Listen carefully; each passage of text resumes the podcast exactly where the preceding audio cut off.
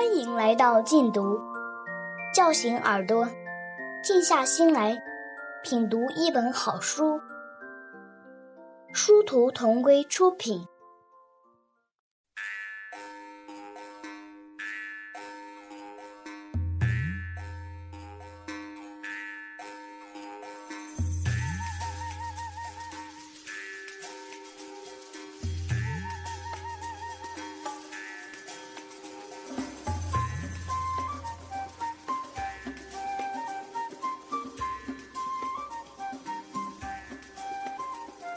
额尔古纳河右岸，作者迟子建，朗读者一二。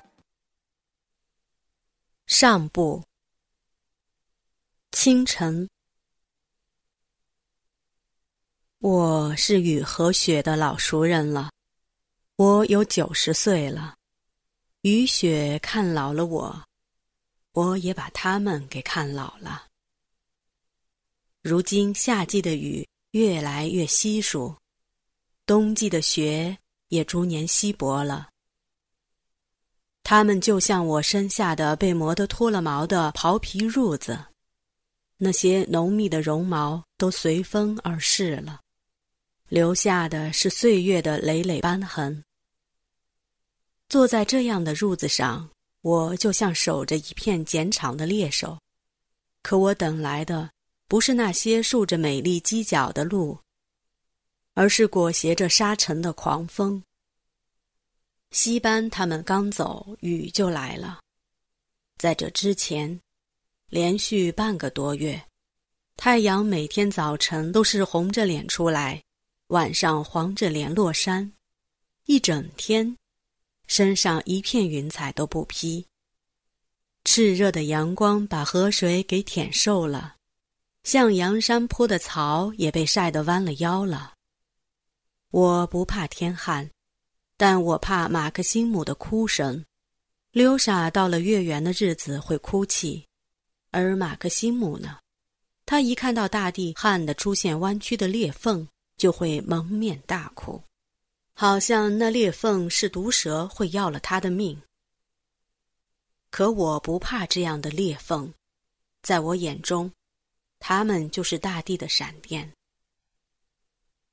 安草儿在雨中打扫营地，我问安草儿：“布苏是不是个缺雨的地方？西班下山还得带着雨。”安草儿直了直腰，伸出舌头舔了舔雨滴，冲我笑了。他一笑，眼角和脸颊的皱纹也跟着笑了。眼角笑出的是菊花纹。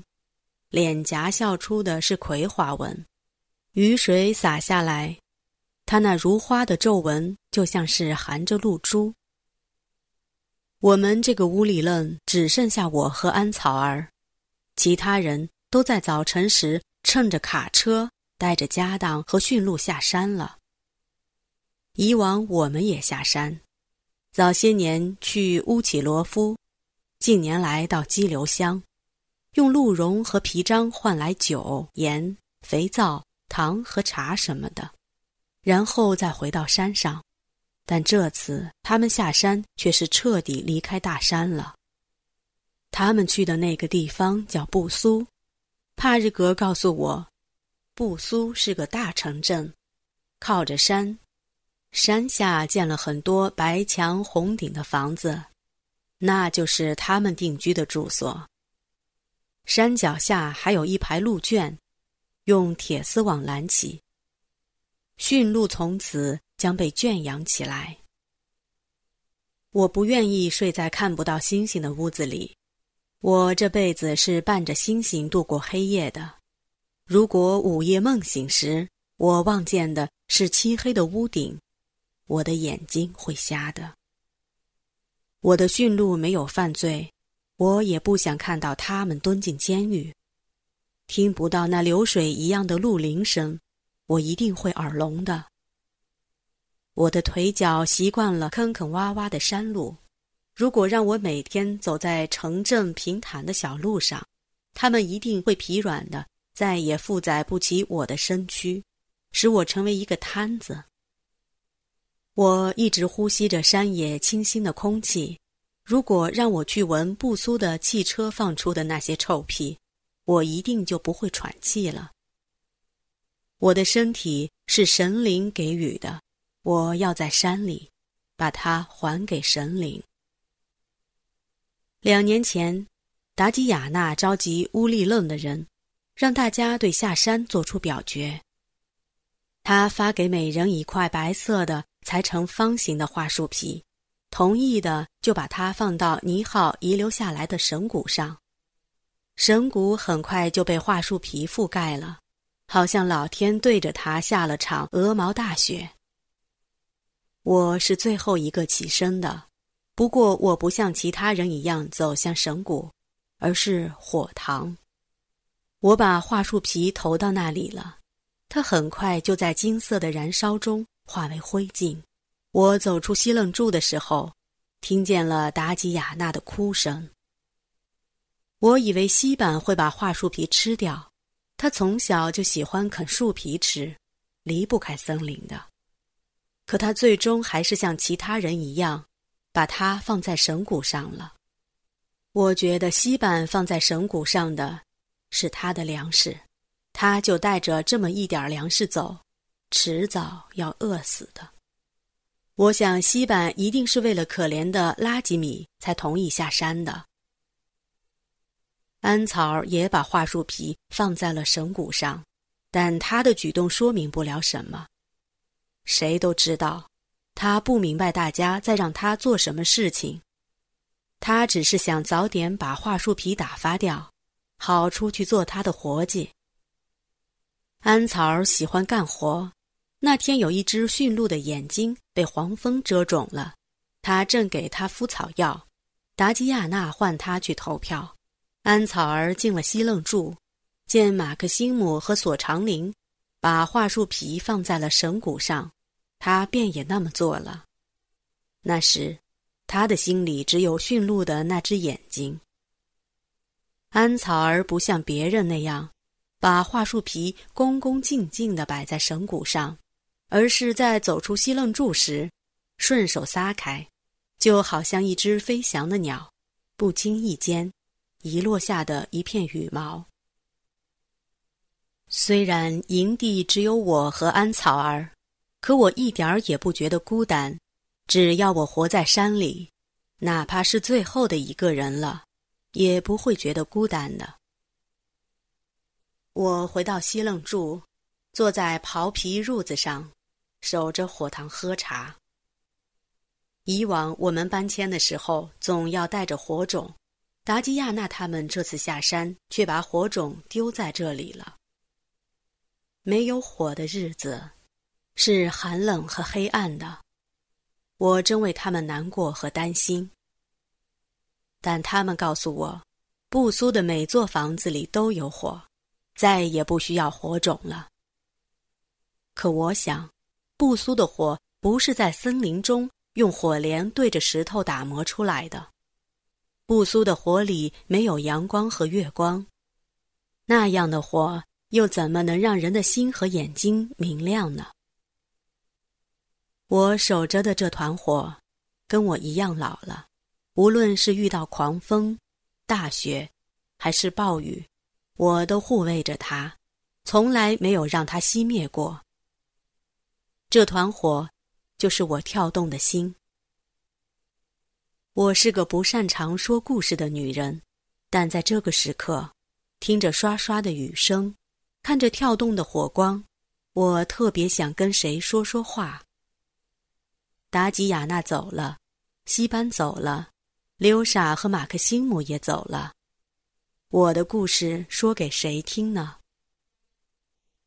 安草儿自己不爱说话，也不爱听别人说话，那么就让雨和火来听我的故事吧。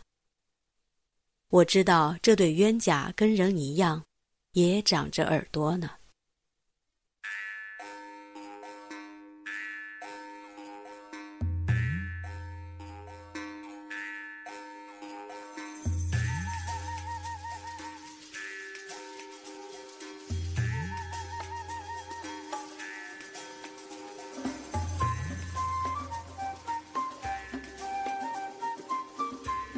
我是个阿文克女人，我是我们这个民族最后一个酋长的女人。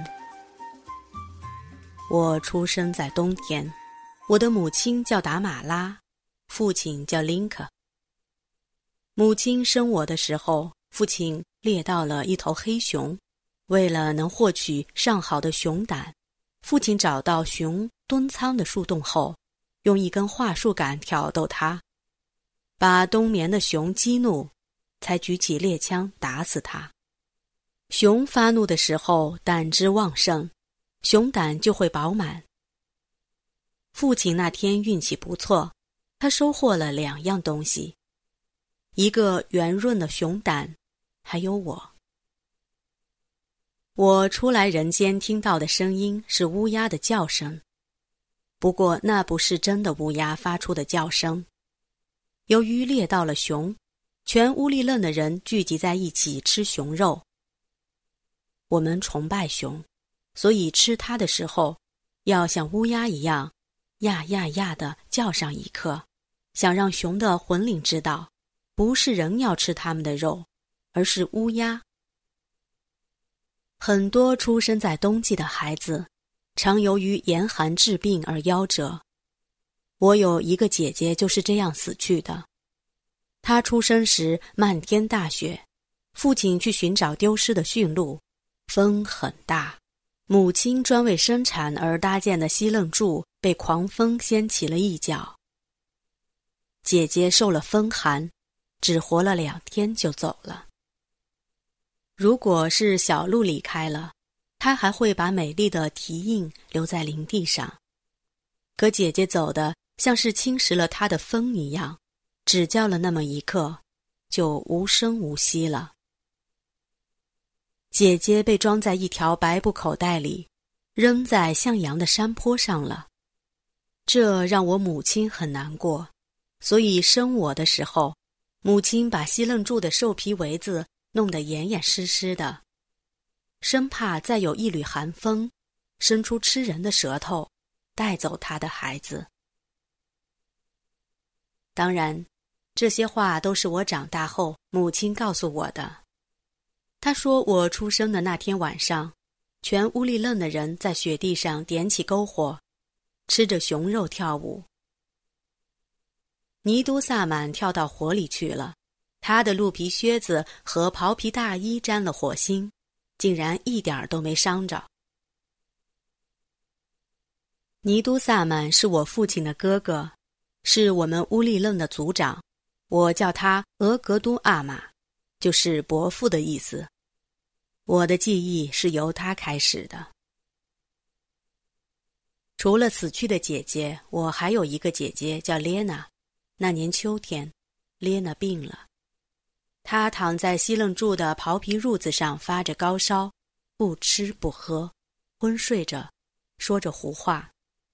父亲在西楞柱的东南角搭了一个四柱棚，宰杀了一只白色的驯鹿，请尼都萨满来给列娜跳绳。俄格都阿玛是个男人，可因为他是萨满，平素的穿着就得跟女人一样。他跳绳的时候，胸脯也被垫高了。他很胖，披挂上沉重的绳衣绳帽后。我想他一定不会转生了。然而，他击打着绳骨旋转起来是那么的轻盈。他一边舞蹈一边歌唱着，寻找着列娜的乌麦，也就是我们小孩子的灵魂。他从黄昏开始跳，一直跳到星星出来。后来他突然倒在地上，他倒地的一瞬。列娜坐了起来，列娜朝母亲要水喝，还说她饿了。而尼都萨满苏醒后告诉母亲，一只灰色的驯鹿仔代替列娜去一个黑暗的世界了。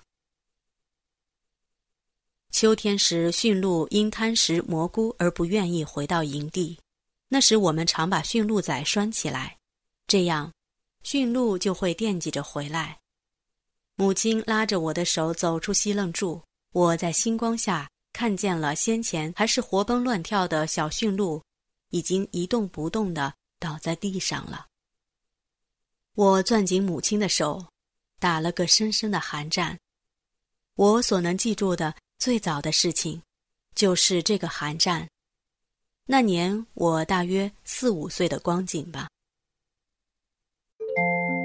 感谢收听，下期节目见。